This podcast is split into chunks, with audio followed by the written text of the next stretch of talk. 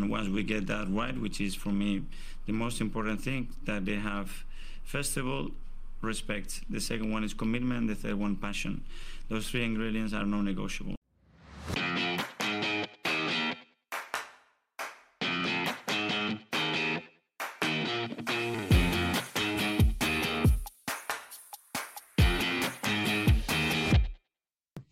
Hello and welcome into the Non-Negotiables podcast. I'm Gavin and I'm here tonight with Justin. How you doing, Jazz? Hey, hey. And Pascal. How we doing, Pas? Hey, Gav. How are you? Good, good. All right, well, let's get stuck into the Who Am I game. We play Southampton tomorrow night, weirdly on a Friday.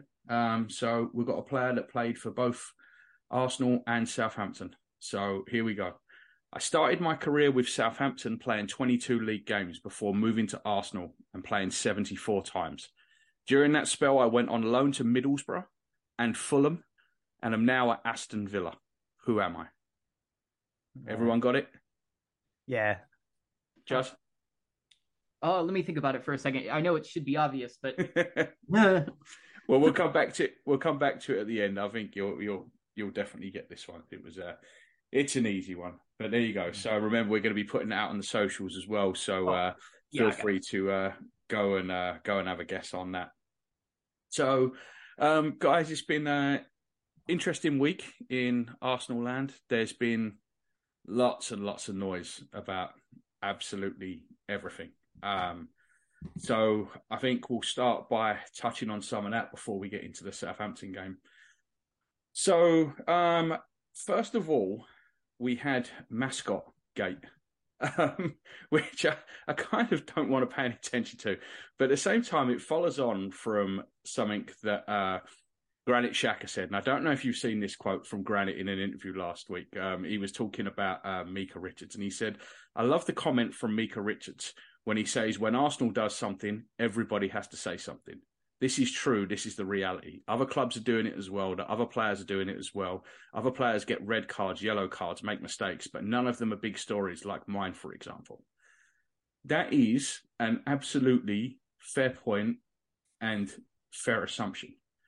And last week, we saw the Arsenal moderator on Twitter put out a 1-minute video of players signing a mascot shirt. And it all went absolutely nuts. Just, have you ever seen a reaction to a 1-minute video of players signing a shirt for a little goal quite like that? No, this is shocking stuff. I mean, it's like people just want to be outraged, you know, is basically what it comes down to. I really don't understand it. I mean, of course, there was going to be, you know, more of a story to it. But I mean, it's a sad state of affairs. And of course, you know, it's only us, really. And Paz, we're 2 weeks away from Martin Odegaard taking off his coat in the centre circle against Lisbon to give it to the mascot because the mascot was cold. Yeah, it's really is a strange set of affairs. I think there's, you know, going back to what you said about Granit Xhaka, Michael Richards actually is one of the few pundits I know from an Arsenal perspective. He's a lot more objective. I think he was an Arsenal fan actually when he was younger, but I think he's one of the objective. So I remember him saying that actually, and it's such a good point because if you look at the people in the media, a lot of them are Man United, aren't they? Or northern, from the northern part. So Liverpool, ex-Liverpool, ex-Man United. I mean, you look at Sky's punditry, they're Man United-centric, most of them. So it's not a surprise that these videos are getting scrutinized. And then you've got Rio Ferdinand coming out about Arteta's. He's heard that Arteta is off to Real Madrid. And, you know, it's just we kind of expect this, I think, from these teams, especially Man United contingent in particular. Spurs, you would expect that. But Man United in particular, I think it's exposing their own frailties by the fact if we were to win the league, exposes their own frailties as a team, challenging. So I think there is this real push to undermine our challenge and anything to do with Arsenal Football Club. I think it was I was told by a Liverpool fan, actually was on our podcast, Matt, and he said to me that Arsenal has actually become Liverpool was there's a newfound respect for Arsenal, especially with the way that they were with the Anfield, with the Hillsborough, the recent visit and the handing of flowers. And they said it was also, even Klopp came out and said that our fans were it was the best minute silence he's heard for the Hillsborough. And that's what Arsenal is for me. And I know what we're fans, but that is how they usually come across. We've always been respectful towards other teams in that respect. And he said there's been a newfound respect from Liverpool fans towards Arsenal fans. So that's what I think that's where the focus should be, not these minute videos with mascots where, let's be honest, I'm sure that girl, if you interviewed her, had the best time of her life on the whole experience. But yet the 1 minute or 2 minutes is suddenly hyper analyzed. And the real focus is about how the players were in that just 2 minute snippet. It's just nonsense, man. Yeah. And I mean, she had what was a brilliant day kind of ruined because you had media knocking on her parents' door, which is ridiculous, and they'll go any way they can to hurt and damage us. And I just for a little historical context, a lot of people wonder, well, why do they all go after Arsenal? Well, Arsenal were the first southern side to win the league. Football is, in England, a northern working class sport, right? That's how it started. And for the first 40 years of football, it was all the northern working class teams that dominated. Arsenal were the first team from the south to win a title. And within 15 years of winning that first title, had broken every record there was. They had the most titles, had won it by the most points, had done it by scoring the most goals. And that is where this all started. And what we have now is this systemic thing where it's cool to hate on Arsenal because of that. That's where it all started from, right? And it's just gone off from there. And we're at the point now where even if you look at today's game, Pass, where are all the refs from? Yeah. Outskirts of Manchester, aren't they? Salford. All from the northwest, all of them. It's something that is ingrained in football and has been for 100 years. The power base, people think it's in London, it's not. The power base is in the northwest, it always has been. And that's why stuff like this always gets blown up, because they don't like us. They don't like what we've done. And they don't like it. So, but I just wanted to touch on that real quick. I mean, it's the most stupid thing that I've ever seen. But I figured we'd just touch on that real quick because we spoke about it last week, Pat, a little bit about how when it's us, it gets blown out of proportion. And it's why TalkSport like to go at us so much because of the reactions and, you know, you get the interactions, you get the retweets, you get the likes. So I just wanted to bring that up real quick. But yeah. Let's move on to some other quotes. And there was something interesting last week, I thought, from Arsene Wenger. Arsene Wenger was asked if Man City are now title favourites. And he said, no, I would say Arsenal will still win the title. What you want in this position is to have things in your hand. If Arsenal win the games, they win the league. So that's the ideal position to be in with a few games to go. That's interesting, Jazz, because I think as fans, we look at it differently to the players. We look at this as, me and Pat said last week, we weren't looking forward to the Man City game. They will be looking forward to it, won't they? Because for them, this is a chance. This is where they want to be. Yeah, I think like what Wenger says makes, you know, a lot of sense. I mean, he's 100% correct that it's in our hands. If we win out, we win the league. But I think as fans, you know, we're looking at going to the Etihad and playing this really good City team. We're looking at how consistent they are, how they have basically two sets of 11 that are all world-class.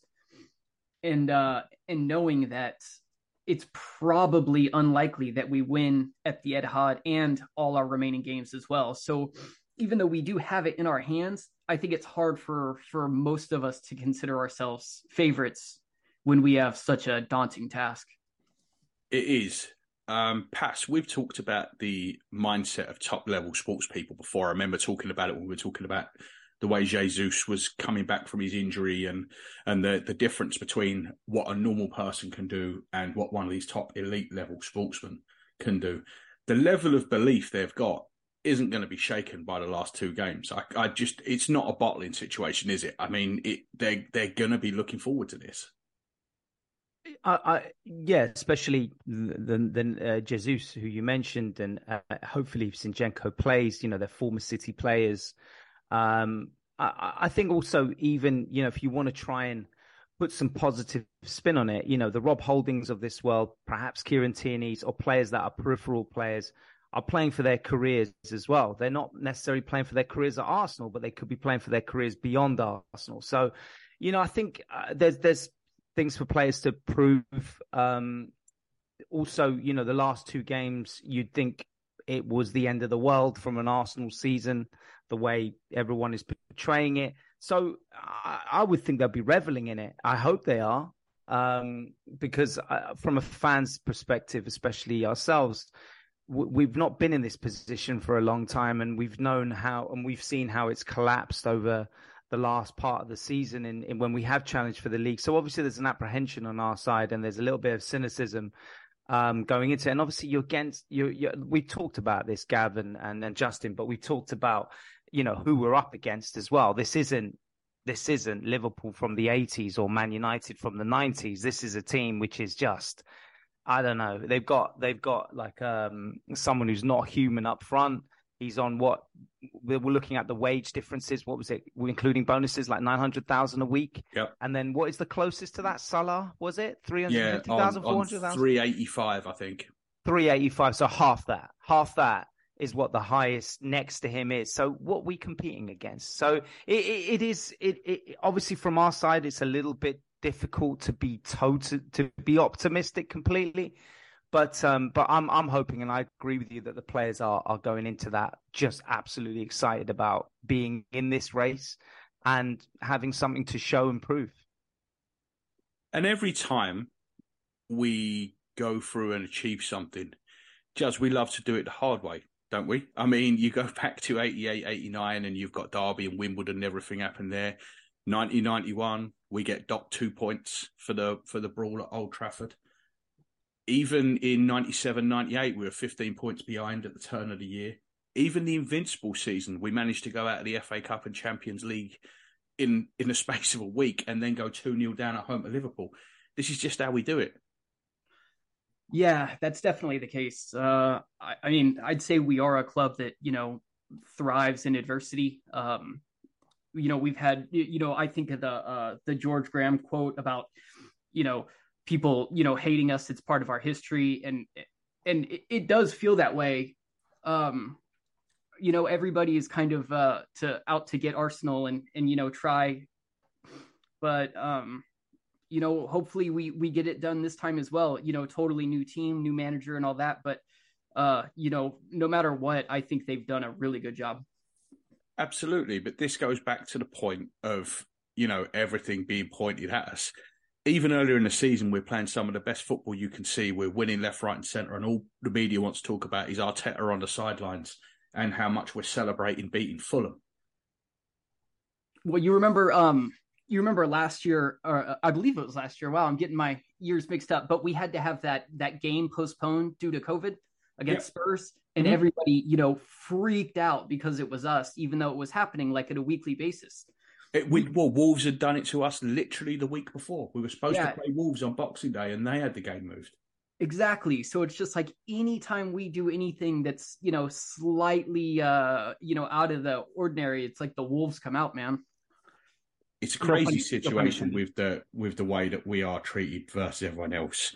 Definitely. But that makes this all the sweeter. It makes it sweeter when you do it. Patch, we've been here a few times before with this. It just makes it better, doesn't it? That 1991 title was better for having had the 2 points deducted. Yeah, because it showed that we were by far the best team in the league at that time, that season, even with 2 points deducted. But it also spurred us on to be to just not listen to the noise, to just continue what we're doing. We had a plan. We had the right setup. We had a great structure in the team and the club.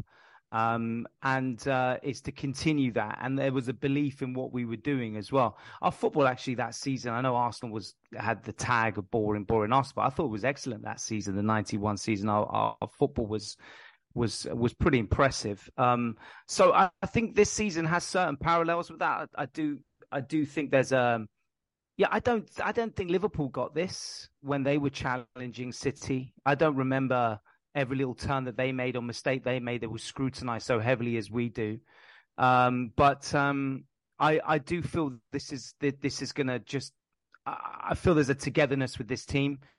I don't think we as fans, we're a little bit pessimistic about what's to come, but I don't think it's going to be as bad as we think it is. I think there's a real resolute nature within that squad and that club. So I feel they want to show that they are where they should be and justifiably there. The shutting out the noise, I think, is the absolute pertinent thing that you said. Mm-hmm. I think that's exactly what it is. It's shutting out the noise and it's having the self-belief. And I think we've got that. I really do. Yeah. So let's talk a bit about Mick Arteta's press conference yesterday. The quotes are, there's some really interesting quotes coming out of it, actually. Let's start with Saliba. So he said, no big news. The picture hasn't changed from last week regarding William. We still have to wait a little bit more. Then comes the kicker. He's not progressing as quick as we hoped. It's a bit delicate and we want to be very certain before we push him that he's ready to absorb that load and the risk we will take. At the moment, it's not possible to do so. Juz, I mean, does that sound like someone that's going to play again this season to you? No, I don't think so. I'm getting more and more pessimistic about it as this goes on. I feel like there's a little bit of lead on here because, well, you know, Mikel, he doesn't like to announce our injury news at all, likes to keep everybody on their toes. And I feel like a little bit of that is going on. And then also just kind of trying to maintain some kind of positivity. But no, I'm not feeling so good about Saliba playing again at this point. As I know last week, you were, I wouldn't say confident, but you were hopeful that we were going to be able to roll him out of the Etihad. After these quotes, how are you feeling?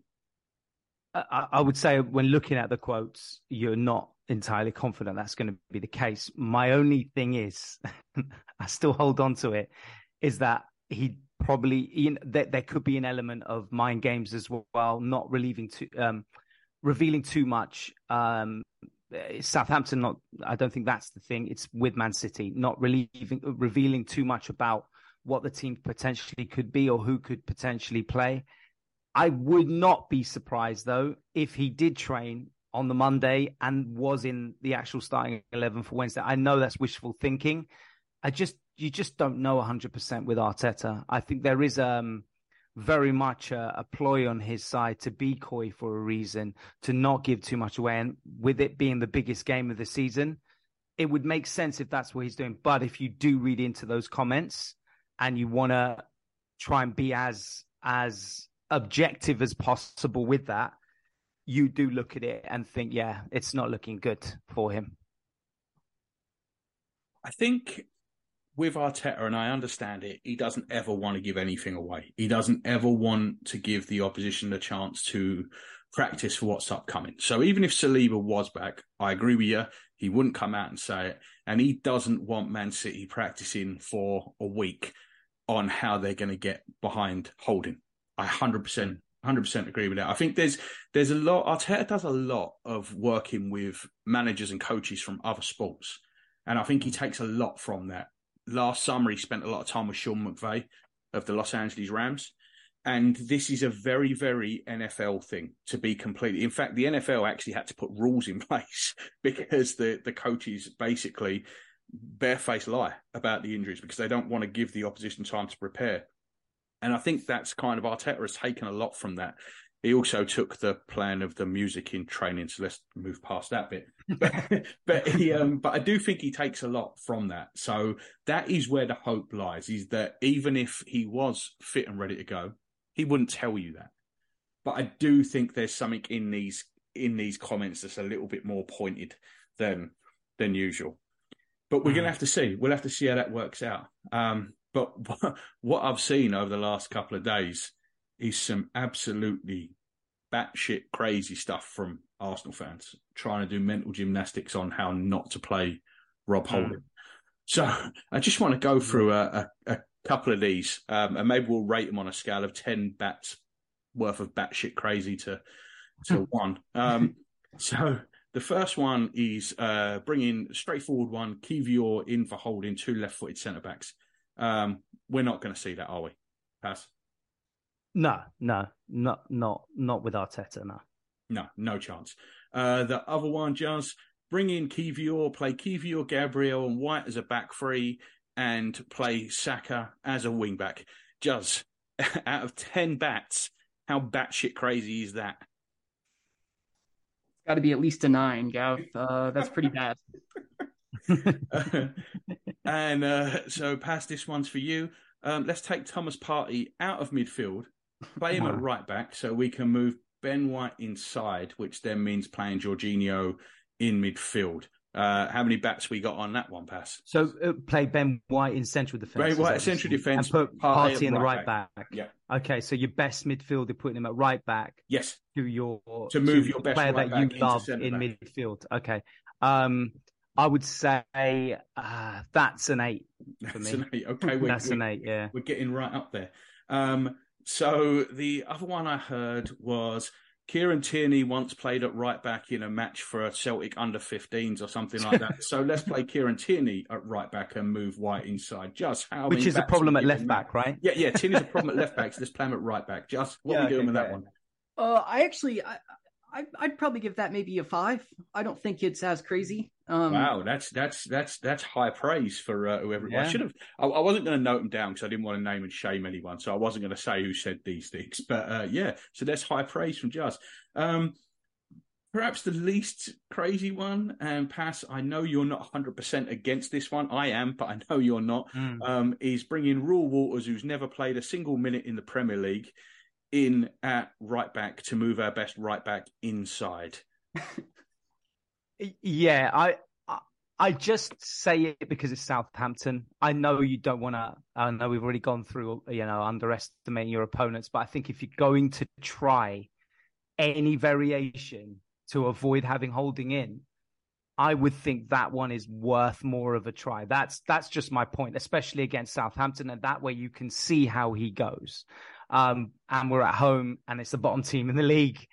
That's my point on it. I would say that's the least of the batshit crazy. So I'd put that one as a 4. Okay, here we go. I saved the most batshit crazy till last. Ready? So we're going to take Oleg Zinchenko, who has never played at right back in his life. He might not even play anyway. And we're going to play him at right back. So we're going to take our best playmaker from left back, move him over to right back so that Tierney's at left back, and we're going to move Ben White inside. Who wants to give that 125 back? Go on, Justin. Go on. That is brilliant. That's tactical genius. Yeah, this one is it's pretty crazy. Yeah, I'm going a 9 or 10 on this one too. And I just go on, give it a 10, Just. Come on. All right, a 10. I just want to point out these people who are doing all these mental gymnastics not to play Rob Holding are the same sort of people that champion signing players like Wilf Zaha or James Ward-Prowse as squad players. When you're doing everything you can to try and not play a squad player, and they're desperate to see more of those sort of players come in. Or they were disgusted that we didn't sign Buendia. Yeah, the club's going backwards. Those kind of. I know social media is a crazy place, but this last week, and obviously, we've had two kind of iffy results on the spin, and it always goes a bit nuts at that point. But the last week, it has been absolutely crazy on there. We got unlucky with Saliba and Tommy being out at the same time. And don't get me wrong, it opens up a conversation for the summer about what you need. And if you want, we can have that conversation. But it has no effect on now. We are what we are at this point. As me and you were talking a little bit earlier about the changes that might come in the summer to the backline. Some interesting changes too. So it is a discussion worth having, right? Do we need a centre back and a right back, or maybe another left back? I think we do. I think centre back for sure. I can't see Rob Holding still being at the club after summer. So you would need a right-sided centre back. Who you get is the question, like you rightly mentioned off air, where you talked about who is going to go into that role, knowing it's going to be a peripheral role. I would say, I think Tomiyasu is slight, not as a player when he plays, but his injury record is becoming more and more a problem. So, you know, what right back can you bring in as a I don't like to use the word backup, but as a squad player for Ben White, and left back as well. Yeah, I'd agree, because Zinchenko hasn't got the best injury record either. His injury record is also a bit of a concern. So who do you come in to replace it? You can see clearly that Tierney is not ready for this system. So I would think it's three defenders. That would be my impression if you're basing on what we're seeing at the moment.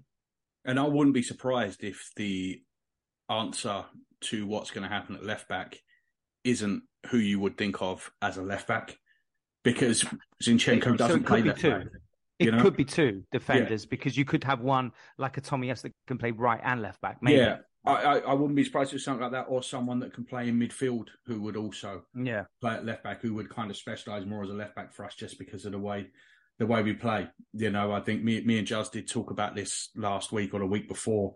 It's definitely something that's worth talking about for the summer, but for right now, man, everyone needs to chill, because the fact is that if Saliba doesn't play again this season, you're going to see Rob Holding every game from now until the end of the season.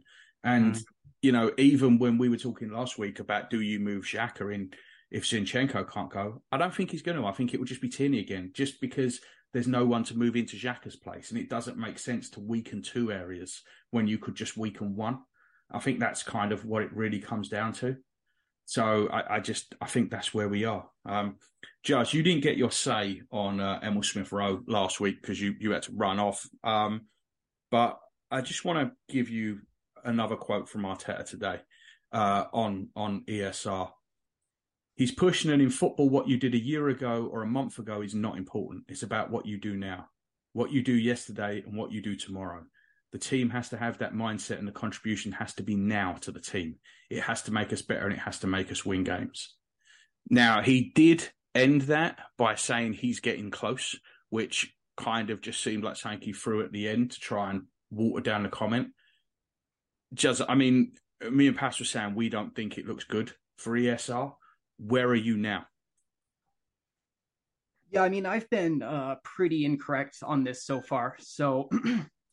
I still have hope, and the whole situation kind of confuses me, because I think in Smith Rowe, we've got a really good, versatile player who can exceed in a couple different positions, young, homegrown, and an impactor off the bench, right? We've seen him do it. And it just seems kind of weird to me to, push him out. You know, there's got to be, he must not be a good trainer or, you know what I mean? It's like something has happened behind the scenes that has taken this like really valuable asset and made him not even worth being used right now. So, I don't know. The thing at the end, I think, is a little hopeful, but at the same time, like you said, I could see it being just something to, tack on there without really much thought. So, I hope things change, and I hope we start to see him, because I think he could be really valuable in this team. But yeah, I'm not feeling so great about it anymore either. We said about this before, about the way Arteta talks about players. He's generally pretty pointed. And we said before about the difference between the way he talks about ESR and other players. And I know a lot of people have pointed to the fact that Martinelli didn't come back and start games immediately. But I just feel like the way he spoke about Martinelli, it was always about how much he loved him and how good he was. And with ESR, that's just not how he talks about him. Yeah, or even Eddie too. He had glowing reviews of Eddie, even when Eddie wasn't getting in the side. And Smith Rowe, it's just like everything is almost everything he says to the press is almost like a challenge, I guess, a challenge to Smith Rowe, it feels like. So, yeah, I mean, like I said, I don't feel too good about it. And, I hope things change. I like Smith Rowe quite a bit, but if he's not training well or something like that, the manager sees a lot more than we do. So I'm not going to say I think Arteta's wrong or crazy or anything like that, but I do hope it turns around. I do too, because I think we're all in agreement, Pass, that, you know, if it was up to us, I think ESR would only really be behind Trossard, right, for who you want to see come on. I mean, I know for us, he's probably in front of Vieira. I would rather see ESR come on the pitch. Yeah, absolutely. Absolutely. I think it's something that we can only see on the surface, and we can only base on previous performances by him and how he's been for us at the club and how he was last season, because we haven't seen that much of him this season. But we're never privy to what it's like in training. We're never privy to behind the scenes conversations. We're never privy to all of the ins and outs that goes on. So you can only you'd have to go with the manager's judgment on what he's seeing, because if it is nothing going on behind the scenes, then it doesn't make any sense at all. So you have to feel there's something happening. There's either maybe his training's not up to scratch, or he's been coming in late. I don't know. I have no idea, but there's something has to be going on, because like we already talked about, if Fabio Vieira is ahead of you, then I think, no disrespect to Fabio Vieira, but let's be honest, he's not ready for the Premier League yet.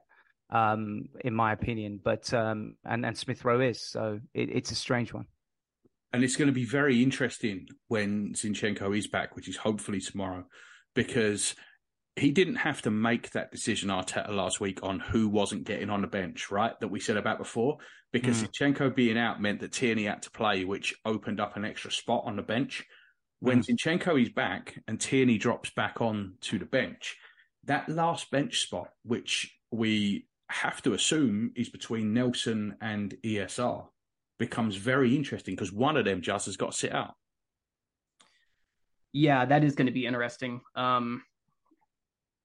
It's a tough one too. I mean, you know, if you go by what Mikel says, where, you know, it doesn't matter what you did, you know, previously last season or whatever, you know, we've got Reese Nelson, who's already, you know, come in and bailed us out relatively recently too, you know, so it's a tough one, man. I mean, I guess, you know, like Paz said, we can really only see the surface, you know, and all we can really do is speculate about it. And, you know, all I can say is I hope it turns around. I think he could be huge in this run, and especially off the bench for us. But, you know, if he's not doing something, you know, up to scratch, then, I mean, I would understand that too, you know? Yeah, I don't think he's going to be huge for us, to be honest, for the rest of this season. I think our best hope with Smith Rowe now is that he does whatever he needs to do over the summer and works his way back into contention for next year, because I think it's pretty clear that he's just not who Arteta's looking at when he wants to change a game. Arteta only looks for him when a game's won and he wants to give someone else a rest. He doesn't bring ESR on to bring ESR on. He brings him on to take someone off. And I think that's a worrying position to be in. Do you know what's interesting though? Do you remember that game where I believe Trossard, he got hurt in like the first 25 minutes, and Smith Rowe came on right after injury? Yeah, but we had no one else. That was Bournemouth. That was when Nelson came off the bench. Like, that was Reece Nelson coming off the bench. We had no one other than Smith Rowe. That's true. Yeah, but Smith came off as well. And Nketiah was out. Yeah, and Smith Rowe came off. And then he took him off. So we had no one. So yeah. All right. All right, guys. Well, let's leave the first half there, and we'll come back because we haven't even touched on the game yet. So we'll preview that in the second half. So we'll see you back here in a minute.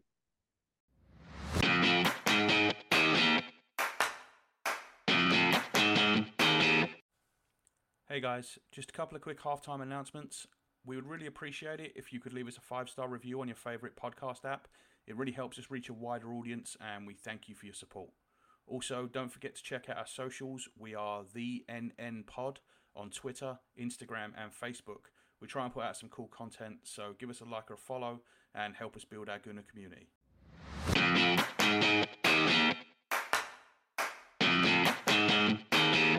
Welcome back to the Non-Negotiable Podcast. This is part 2. So let's crack into the game tomorrow night. We're recording this on Thursday, obviously. Just, I'm really hoping that Zinchenko's back for this, because we badly missed him. And it's not necessarily that I think we desperately need him to beat Southampton. I mean, we should be fine either way. But I really don't want to go into the Man City game with him being cold for a start. But also, I think it's, after the last couple of games, I think it's important that we get everyone finding their feet again. Yeah, I couldn't agree more. And Zinchenko is just, he's so crucial to, you know, our best football. Like when we're playing the best, Zinchenko's usually on and responsible for a lot of that, you know. I feel like his whole position and setup is you know, kind of revolutionizing fullbacks. And I wouldn't be surprised if you start seeing more managers trying to put in like a technical attacking midfielder in there to try to replicate because of the success we've had with it. But yeah, I think if we get as much of our first team that can play against Southampton and really get going, I think it can only be beneficial for City. And I know we've said this a bunch, but I mean, this legitimately is, you know, a complete must-win game for us. We've got to be there, and we've got to start building momentum. The West Ham game took away any ability we had to drop points. That was the real kicker of the West Ham game. We could have drawn with Man City and Newcastle and been fine. Now that's out of the question unless Man City lose somewhere. That's the big thing. So obviously it's a must-win. We all know it's a must-win. As we've seen Zinchenko and the way he affects everybody else, he seems to never be more than 5 yards from the ball at any point. No matter where it is on the field, he's there. And he opens up those 1-2s and he opens up them passing lanes. Everybody's missing him, but are we kind of, we know how much Odegaard and Saka are missing Saliba. And that's, I mean, it's borne out in the numbers. I did see some numbers today about the amount of passes that are going out there. Saka is touching the ball around about 15 to 20 times less per game with holding instead of Saliba. But we've known Zinchenko as well, the way Zinchenko likes to float over to that right side and particularly combine with Odegaard. That's also a key component, right? So now we're missing two big parts of it. That's the concern. I think that's what we were seeing. Ben White as well, I think, has more of an impact with Saliba. I think also Partey has more of an impact with Zinchenko. This is the reason why, no matter what anyone says about Tierney being a good fullback, and I don't think any of us say he's not, but for the system that we've got, this is why Zinchenko has been so crucial. And this is also how Ben White has fitted in so well. And it really is a loss when you don't have him and you don't have Saliba, because as much as we've been conceding goals, which has been happening even when they've been on the field, it's a lot to do with our transition of play. And when you cut those two out, who are absolutely fantastic on the ball, you really are taking a big part of our movement and how quick we can get that ball up to our attacking lineup. So yeah, 100%. It really is noticeable when Zinchenko's not there. And I think we're also the same with Saliba when he's not there. We're seeing that a lot more now, and especially in these games where we've got kind of like the Liverpool game and the West Ham game. I think at 2-2 in those games, if you have Saliba and Zinchenko, you have a lot that there is always that feeling we can get back, we can take the lead again, but it never looked like that was happening in those two games. So yeah, we really don't want to be missing these players for too long a period. Just, it's mad, isn't it, how taking two players out of the back line affects your forward movement. And in particular, without Zinchenko, I think that part of, we all noticed how deep Jesus was coming on Sunday, right? I mean, he was playing so far back. And I think that was because we needed someone to link the play in the middle and he was dropping back. It's mad how much this is affecting our pattern of play. Yeah, I mean, everybody's affected. I think, you know, one of the reasons why Partey had such a poor game too is that he was a lot more isolated. He had a major passing option that was not there. You know, he was basically, you know, in that deeper midfield by himself. It, you know, it doesn't allow Xhaka to get his forward because he's got to cover more in that midfield. And like you said, I mean, I think that's definitely why Jesus felt the need, I think, to drop deep and carry the ball. It, you know, I mean, he's a left back, you know, on paper, but he does so much more and is crucial for the transitions. And his technical ability just lets him, you know, be able to hit these 1-2 passes and stuff like that, like effortlessly. So yeah, he's a huge miss. I think he's a bigger miss than Saliba right now. Paz, we saw Jesus dropping back from the first couple of minutes from West Ham. So that's clearly manager's instruction, right? That's not a game getting out of its natural game state and him trying to make something happen. He was told to do that if he's doing it from the first whistle. Absolutely. And it's his role then becomes even more pivotal because we're lacking that creativity at the back. And that transition and quick mind of thought, he's then having to bring his ability a little bit further down on the pitch. And you could see that because obviously, I think you see some moments in the Liverpool game where his hold-up play, his flicks, his movement of the ball was so crucial, especially to Martinelli and to Saka. So, yeah, it's definitely intentional, definitely. Juz, is there an argument to adapt some of the roles in this team at the moment without Zinchenko and without Saliba? So we've said we don't think there's going to be a massive change in personnel. I don't think he's going to be bringing players out of the youth team to play at centre-back and someone else to play at left-back. It's just not going to happen like that. But is there an argument for, say, pulling Xhaka a bit deeper alongside Partey and asking Odegaard to play a little bit more centrally rather than off towards the right? Is there something like that we could maybe do?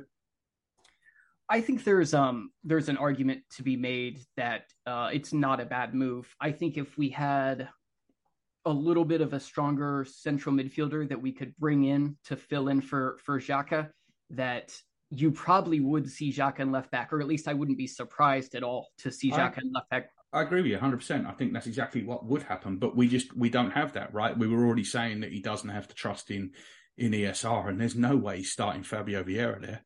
Yeah, I think we're really fortunate, and no disrespect, we're really fortunate to play the 20th place team at home next. I think if let's say we had City as our next game tomorrow, I think there probably would be more changes. I could strongly see Xhaka being considered at left back and bringing Jorginho in. But I think since... we're lucky enough to play Southampton next at home, that we're just going to try to tough it out with, swapping the one player in Zinchenko. And we don't know that Zinchenko's out yet. I know Arteta said that it's a muscular injury and you've got to be careful. But again, like we've said, Pass, Arteta just doesn't like to give anything away. No, he doesn't. And knowing Arteta, if he's more or less fit, he'll play him, I think. He's that important. But...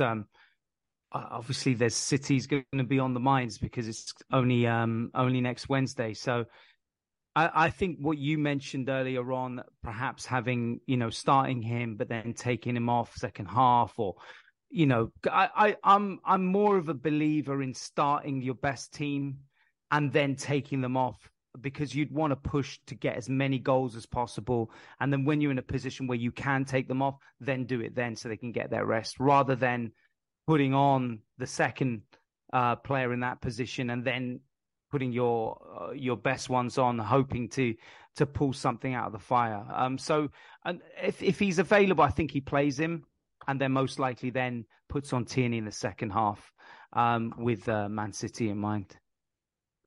And to go back to the batshit mental segment from the first half, I saw someone else say that... Saka needs a rest, so he should come out and Nelson should come in. Obviously, that's 11 out of 10 batshit crazy. But how can Saka need a rest when he's played one game a week for the last 2 months? And in fact, he hasn't even played that because he didn't even start against Leeds. That's nuts. Saka starts. Yeah, and how many games we got left now? Was it 7 games, 8 games? It's why would you stop there? He had a lot more games earlier in the season after the World Cup and before the World Cup. So if you're going to rest him, that would probably have been your time, not when we're playing a game a week. It's just nonsense. He's hit a bit of a rough patch, but when you're playing that many games and have played that many games in sequence, you're not going to always be on top form. So, yeah, rest is nonsense. And Juz, after last week and the penalty miss, you want him in there tomorrow night. I mean, I want to see the ball on the spot at some point and him stand up and bury it. Yeah, of course. I'm not really worried about the penalty miss at all with Saka. We saw after the Euro final that, he came back strong. I think it's in Saka's character to, go up a level after something like this. He's going to want to, prove that he was right to take the penalty, prove that he's, a leader on this team. And so, I'm not worried about Saka at all. And I'd love to see him hit a pen tomorrow. The one thing I have been thinking about is I wouldn't be completely shocked if Arteta was looking for a way to get Trossard into the team. I personally wouldn't do it. I would roll out there with our regular front three. But, Paz, do you think there's any chance that Trossard does come in for Martinelli tomorrow night, just for that little bit of extra control and that little bit of extra security on the ball after the last couple of games? Maybe, but I think Martinelli's been good form for us. I would find it odd if he was to take him out after being in such good form, and with him being in good form, you'd want that to continue going into the Man City game, because I think he's been our most dangerous player, actually. I think if anyone, it would be Saka. I would think, but you know how we all know how he loves Saka, so. I just can't see him starting it unless it is Saka, because I think Jesus is now, I think we can all agree he is the main forward, so that's not going to change. I guess my only answer to that would be Saka if anyone, and if not, he's on the bench. It's unlucky for Trossard because he has been very good. And even when he come on against West Ham, I thought he looked pretty good. But I do think when we play him, the only thing is that we do lose a little bit of penetration because he does like everything to feet. And it does tend to be in front of the defenders. And we rely very heavily then on the runs from wide, from Martinelli and Saka. And I think that is the one thing, is that Trossard isn't going to do what Jesus does, where he bullies defenders, gets in around it and kind of creates something for himself. But I don't know. It's just something I've been thinking, because I know Arteta does like that control, and Trossard definitely gives you that. Juz? You know what an interesting thought process is, and I'm not saying this is likely or anything, but if Xhaka were to step back into left back, I could see Trossard going into that left eight. Like, I could see that being more likely than Vieira or Smith Rowe or even Jorginho. I've heard that said, and again, he's not a midfielder, so I don't see it. But I would be interested in it to see where it comes, because on the ball, he's definitely secure enough to do it, right? It's got some Santi vibes, right? Mm-hmm. Yeah, where I don't hate it, but I'd need to see a little bit more. If you're going to try that, then tomorrow night's the time to try it, right, Pat? This is my point about all, besides those, those bat crazy ideas that you were that were put forward by other fans. But I think if you're going to try something relatively experimental, tomorrow is it. You can't. If it's this simple about tomorrow, if we don't win, we don't deserve the title. We're playing the bottom team and we're at home. I know they're fighting for relegation, but that's been the case for the last, whatever amount of weeks they've been. So if you're confident enough with your team and you want to try one or two experimental options with players that are more than capable, it has to be tomorrow. And you've got to try and think of a way of making that. And that experiment will try and hopefully and pay off, but also it prepares you for the City game, because it's a perfect, like we talked about last week, it's a perfect preparation for the City game, having Southampton at home. I will say this, though. Personally, I wouldn't do anything tomorrow night that I wouldn't be prepared to do at the Etihad. Do you know what I mean, Pat? Yeah, that's true. And that's why I get your point about, is it Walters, did you say, or Walters? Walters, W-A-L-T-E-R-S. Oh, Walters. Okay, so playing him would be a risky one against City, because he's raw. I see that, but I don't think, like what Justin's saying, Trossard, we know what Trossard's capabilities are. So I don't think it will be a major risk at 8. I wouldn't say that's the worst risk in the world. He's a tidy player. He's good on his feet. He does make penetrative runs. He's great link-up play. So you think, that could work for an 8. But Walters, I guess, would be far more of a risk. I think the only way I would do that, and I've got Xhaka at left back now, he's not the same as Xhaka at left back last season, right? It's a different role. It's completely different. He's a lot more suited to this way of playing than he was the way we were playing last year. But the only way I would do that is, I think, if I knew Zinchenko just needed the game. Do you know what I mean? If he just needed tomorrow night off and he was going to be back at the Etihad, because I just don't see a world in which Arteta goes into the Etihad with Xhaka at left back and Trossard as the left eight. I just don't see it. I really don't. So unless you were 100% confident that Zinchenko, although not ready for tomorrow, would be ready for the Etihad, I would just stick with Tierney at left back and just ride it out. Just I agree. It wouldn't be a bad Band-Aid, but. Yeah, I mean, it'd be risk. I don't know. I just hope we've got everybody for City. You know what I mean? It's already going to be such a tough game. Throwing an experiment. Like, I agree with Paz in that, tomorrow night is the only time you really can get to experiment. But at the same time, we're so close to the end with City right on the horizon. I just, we need Zinchenko fit. We need him fit for it. We do, Paz. Yeah. That's a very good point. You're not going to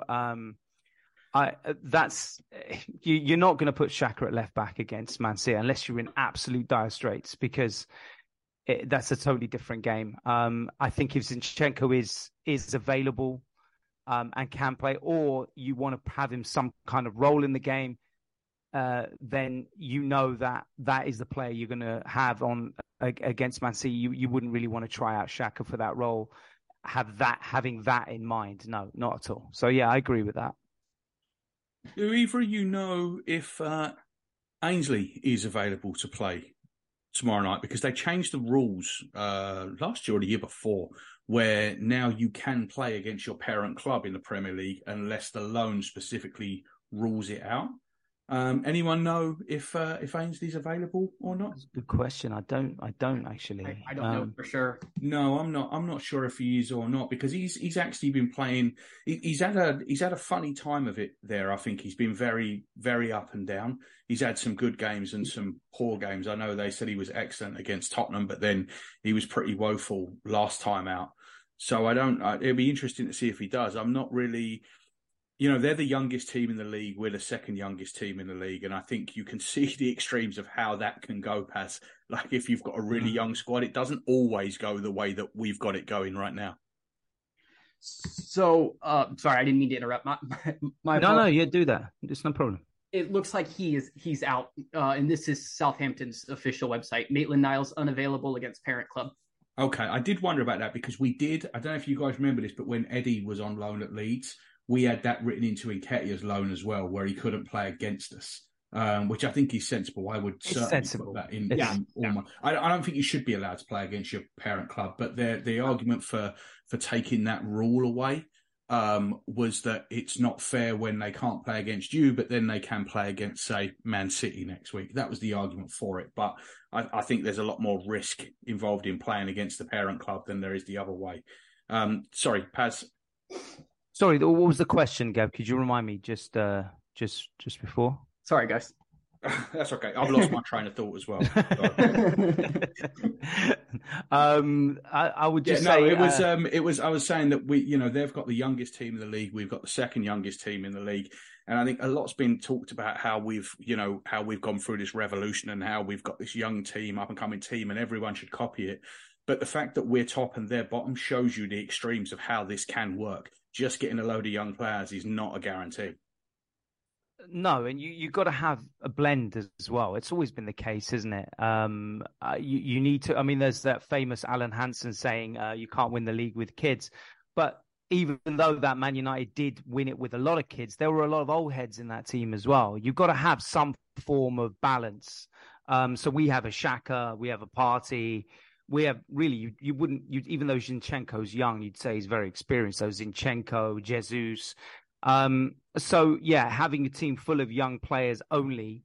And also, how good are they as well? You can have all the young players in the world, but are they good? I mean, no offense to Ainsley Maitland-Niles, but he was a young talent, but, was never really up to the scratch to our team. If you Probably people would argue that about Reese Nelson, perhaps, maybe Nketiah as well. So, you know, it's the type of young player, but also it's the mix as well that you have in the team. And I think we've shown this season that, yeah, we've got one of the youngest teams in the league, but we also have some old heads in there, which add that balance. Jaz, when it comes to how Southampton are going to play us, I think they're having problems at both ends. Obviously, that's how you end up bottom of the table. Do you think they're going to come to ours and try and park the bus? I mean, it seems like a risky proposition for them. I mean, our vulnerabilities are obvious. We're giving away a lot of shots and a lot of goals at the minute. How do you think they're going to approach this one?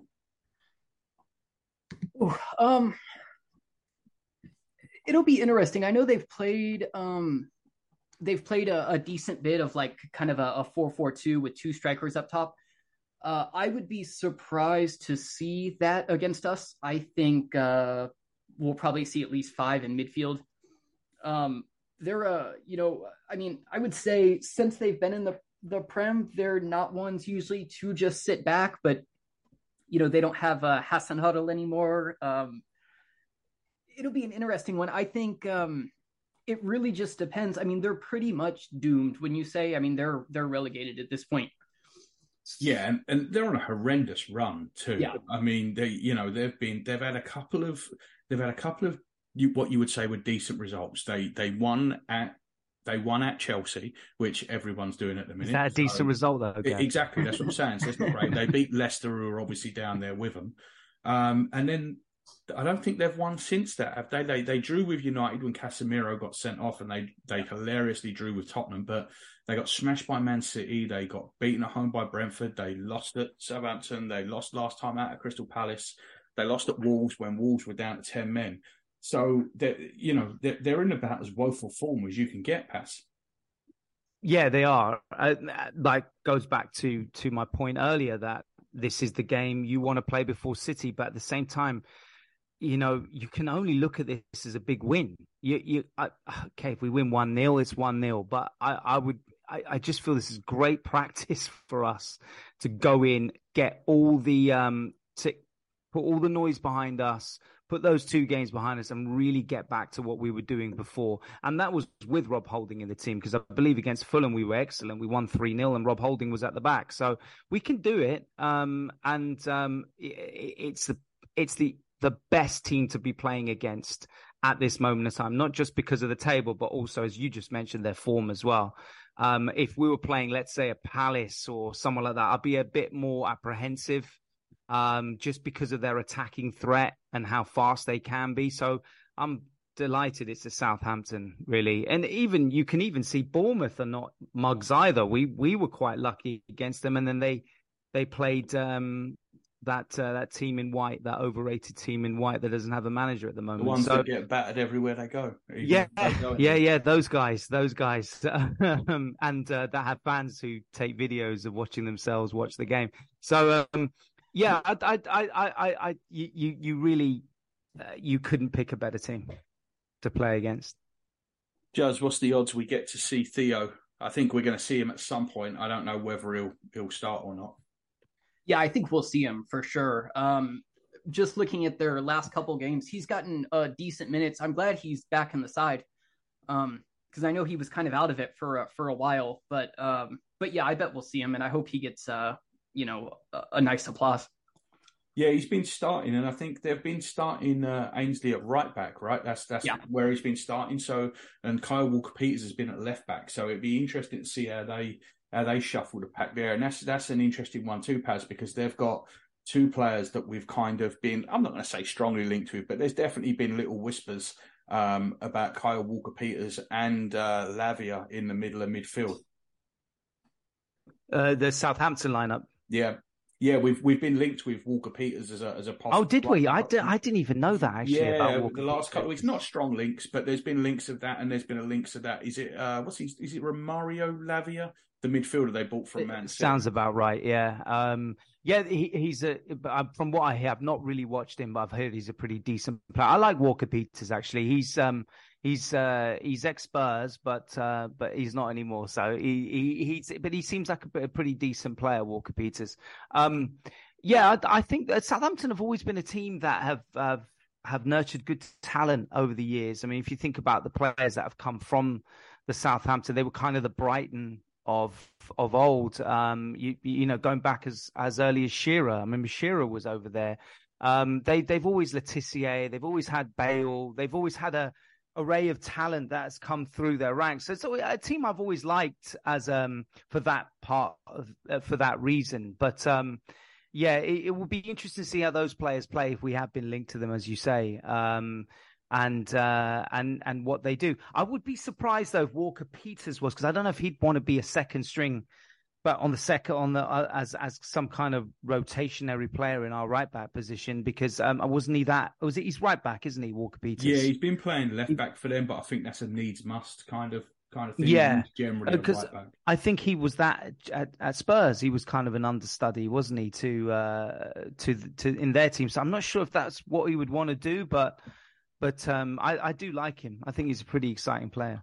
Yeah, I don't think there's any legs to either one of them rumours, to be quite honest with you. I just want to bring it up because we have been linked to the pair of them for a while, and it's interesting just what Paz was saying there about Southampton, the players they've produced. I mean, you know, you had the Wilson brothers as well with Danny, Rod and Ray, and you've had that. But then in the very recent past, they were basically Liverpool's feeder club, right? When Liverpool were buying all them players, and it just goes to show you how quickly things can turn.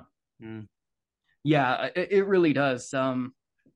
That's the problem with these kind of middle of the pack clubs here in the Prem. You have one decent season where you punch above your weight, and then you get, every one of your decent players are sold off to, clubs higher in the table. But yeah, they've had a lot of good recent talent, and I mean, Liverpool greatly benefited from them. They signed quite a few of their players, and going back to Lavia, though, I don't know how reliable that is, but that's a player I like quite a bit. He seems very mature, for his age, on the ball and stuff like that. So I've not seen a ton of him, but I've been impressed with him every time I've seen the Saints play. So, well, I think it's almost certain he's going to move, right? They're going to go down, and they're going to lose a few of these players. I think Walker-Peters, he's going to be one that's going to be looking for a move. Mm-hmm. Lavia's certainly going to be looking for a move.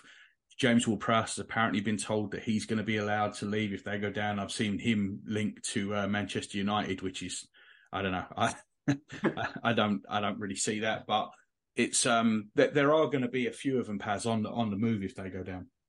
Yeah, and probably at good prices as well, because if you compare it to Brighton, what Brighton are quoting for like Caicedo and players like that. I'm sure Southampton's won't be nothing like that, especially, being relegated. So it would be interesting to see. I mean, I'm sure we might be looking at one or two of their players. It'd be good to see how they play tomorrow as well. But I think all that they're doing now, knowing that it's probably inevitable they're going to go down, is just really showcasing themselves for a move after this season finishes. Yep. Well, and if any of them have got their eye on us, it's kind of a little bit of a worry, right? Because, I mean, I thought last week, Declan Rice was a one-man show against us. I thought he was very... Yeah, he was. He was outstanding. And I think you said that he scored a solo goal today. So you see, I'll be honest, Gav, you've always been pro Declan Rice. I wasn't that keen on him, but I have come around to the idea of him in our team and how good he would be. He is a really good player, and I think he's absolutely what would go well in our team at the moment, considering where Partey is. He's not consistent enough in terms of availability. And hopefully Partey's not carrying an injury, Juz. I mean, I haven't heard anything other than the regular whispers this week that there might be something there. I mean, he always seems to be carrying an injury, doesn't he? Yeah, and I mean, to be honest, it's not like we'd even know, if he was out tomorrow or not, with the way Arteta is with injuries. But I've not heard anything. I'm sure we'll just continue to manage him how we have been. I wouldn't be surprised if we get a couple early goals, if he's one of the first yanked, 55, 60 minutes, somewhere around there. I think it's almost inevitable that he is, because he comes off every game pass. He does, and this is the part that's going to really be interesting over summer, because I think us as fans, we're always on the edge of our seat to know, is Partey going to be available? In some cases, Zinchenko as well. And this is where they're going to have to do a lot of homework into who can we have as an automatic replacement for these players that are just as good, hopefully, or even close to, because Jorginho, we can see, is not Partey at all. And Tierney is not Zinchenko. So it is really worrying that every time we come up to a big game, we're so concerned, and for justifiable reasons, because if you go through the list of games that Partey has missed, when it comes to the big ones, it's evident. So, this is something that I hope we can alleviate next season, because it's kind of excruciating as a fan. And just going out to Sporting, if we'd have gone through, we'd have been playing last week, we'd have been playing tonight, we'd have been playing Southampton on Sunday, and then we'd have been going to the Etihad on Wednesday night. I just don't know that we can cope with that. No, yeah, I don't think so. Looking at the last two games, Liverpool and West Ham, I think it's obvious our title challenge would have probably fallen apart. Even with as long a breaks as we've had between games, we've struggled a little bit. So a real blessing in disguise. I think even if we don't win the league,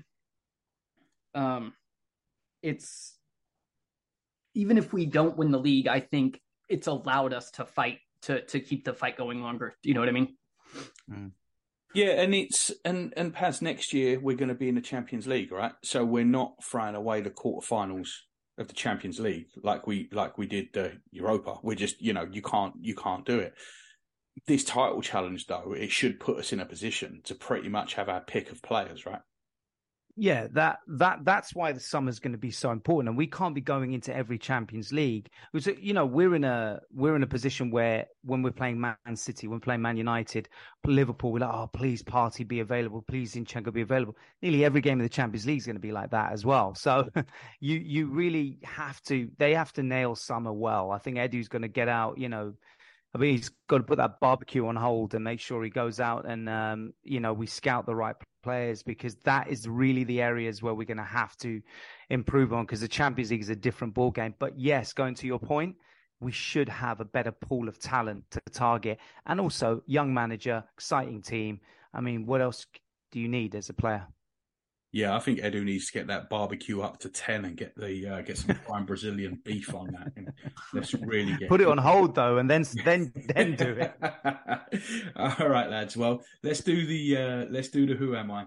So I started my career at Southampton, where I played 22 league games. I moved to Arsenal, where I played 74 times whilst going out on loan to Middlesbrough and Fulham. I then went to Aston Villa, where I've played 22 games. Who am I? Who wants to have a go? Just, you want to go first? Sure. Is it Chambers? It is Callum Chambers. Okay. Yeah, it was. I was hoping you were going to do Theo Walcott, Gav, because I know you have such a soft spot for Theo Walcott. I was thinking. I was thinking it could be Theo Walcott. It could be Oxlade. I was thinking, but if I've got to say, hold some back for next year and the year after and the year after too. So there's a long list of them. Like, this is true. Week. After Justin told me it was too easy last week, I was going to drag out like some classic Ted Drake or something. I went with an easy one. So, all right, lads. Well, thank you very much tonight. Let's get together again early next week before the City game, after the Southampton game, and might be a bumper episode next week, wrapping this one up and previewing City. So.